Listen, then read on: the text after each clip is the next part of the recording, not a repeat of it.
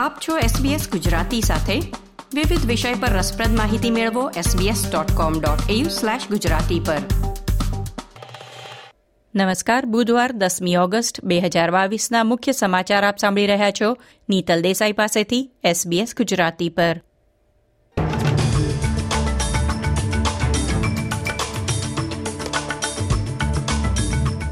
આજના મુખ્ય સમાચાર ચીનના રાજદૂતે કેનબેરા ખાતે સભામાં કહ્યું, તાઇવાન પર કોઈ સમાધાનની સંભાવના નથી.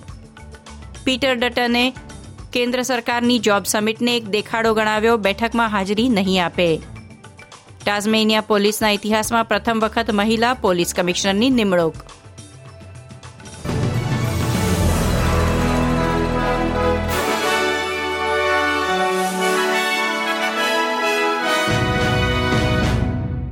પ્રસ્તુત છે સમાચાર વિગતવાર.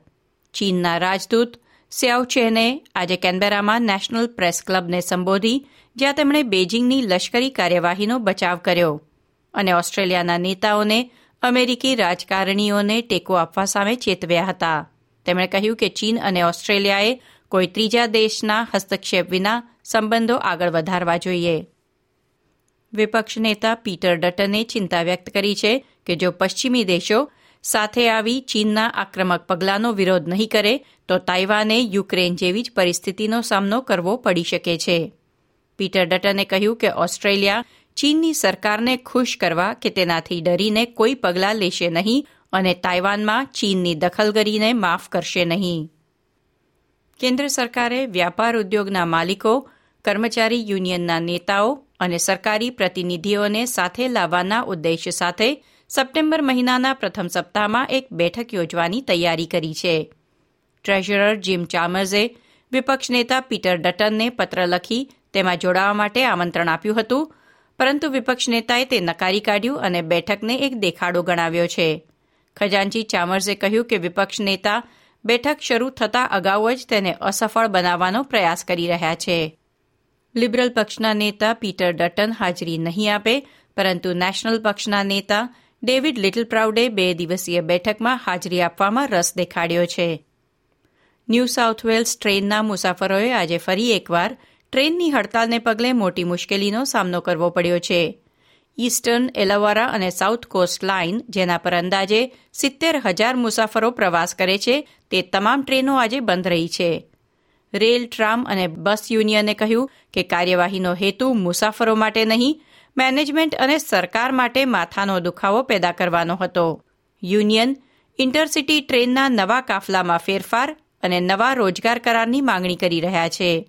સિડની ટ્રેનના ચીફ એક્ઝિક્યુટિવ મેટ લોંગલેન્ડે જણાવ્યું કે ટ્રેનોની જગ્યા પર બસ ચલાવવામાં આવી રહી છે, જોકે તમામ ટ્રેન માટે બસની વ્યવસ્થા થઈ નથી. તેથી સવાર અને સાંજના પીક આવર્સમાં પ્રવાસ કરનાર લોકોને સૌથી વધુ અસર પહોંચશે. જાહેર સ્થળોમાં નાઝી સ્વસ્તિક પ્રતીકને જાણી જોઈને પ્રદર્શિત કરવાને ગુનો બનાવતો ખરડો ન્યૂ સાઉથ વેલ્સની સંસદના નીચલા ગૃહમાં સર્વસંમતિથી પસાર થયો છે. જો કાયદો ઉપલા ગૃહમાં પસાર થાય, તો નાઝી સ્વસ્તિક પ્રદર્શિત કરનાર વ્યક્તિને બાર મહિનાની જેલ અને અગિયાર હજાર ડોલરનો દંડ થશે. વ્યાપાર ઉદ્યોગોને પંચાવન હજારના દંડનો સામનો કરવો પડશે. ક્વીન્સલેન્ડ અને ટાઝમેનિયામાં સમાન પ્રસ્તાવ પર વિચારણા ચાલી રહી છે, જ્યારે વિક્ટોરિયામાં આ પ્રકારનો કાયદો અમલમાં આવી ચૂક્યો છે. તાઝમેનિયા પોલીસના એકસો પચીસ વર્ષના ઇતિહાસમાં પ્રથમ વખત એક મહિલા પોલીસ કમિશનર તેનું નેતૃત્વ કરશે. ડેપ્યુટી કમિશનર ડોના એડમ્સ આગામી ઓક્ટોબર મહિનાથી ટાઝમેનિયાના નવા પોલીસ કમિશનર બનશે. તેઓ ઓગણીસો સત્યાસીમાં ઓગણીસ વર્ષની વયે પોલીસ દળમાં જોડાયા હતા અને બે હજાર નવમાં કમાન્ડરના પદ પર નિમાનાર પ્રથમ મહિલા અધિકારી બન્યા હતા. ઓસ્ટ્રેલિયાની સ્ટાર બાસ્કેટબોલ ચેમ્પિયન લોરેન જેક્સને ખેલમાંથી નિવૃત્તિ લીધાના નવ વર્ષ બાદ ફરી એકવાર બાસ્કેટબોલની રાષ્ટ્રીય ટીમમાં સ્થાન મેળવ્યું છે. બે હજાર સોળમાં એક ઈજાની સારવાર માટે ડોક્ટરે તેમને ગાંજાનો દવા તરીકે ઉપયોગ કરવાની સલાહ આપી હતી, તેથી તેમણે રમતમાંથી નિવૃત્તિ લીધી હતી. ત્યારબાદ તેઓ સ્થાનિક સ્તરે બાસ્કેટબોલમાં જોડાયેલા રહ્યા. બે હજાર દસના વર્લ્ડ કપમાં તેમણે ઓસ્ટ્રેલિયાનું પ્રતિનિધિત્વ કર્યું હતું. તેના બાર વર્ષ બાદ ફરી એકવાર વર્લ્ડ કપની ટીમમાં પસંદગી પામ્યા છે. આ તેમનો પાંચમો વર્લ્ડ કપ હશે. નાણાં વિષયક સમાચારોમાં આજે એક ઓસ્ટ્રેલિયન ડોલરની કિંમત છે ઓગણ્યોસિત્તેર અમેરિકી સેન્ટ અને ભારતીય ચલણમાં પંચાવન રૂપિયા અને ચાળીસ પૈસા. આ સાથે આજના સમાચાર સમાપ્ત થયા.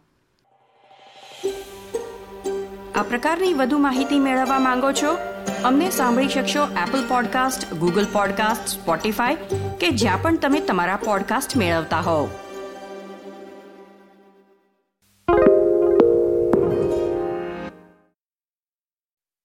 Why do people want to be at work?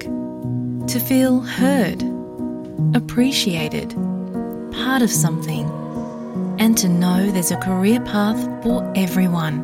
Inclusive workplaces are linked to increased innovation, productivity, and employee satisfaction. Make your organisation a place where people want to be. For inclusion and diversity training, visit inclusion program.com.au.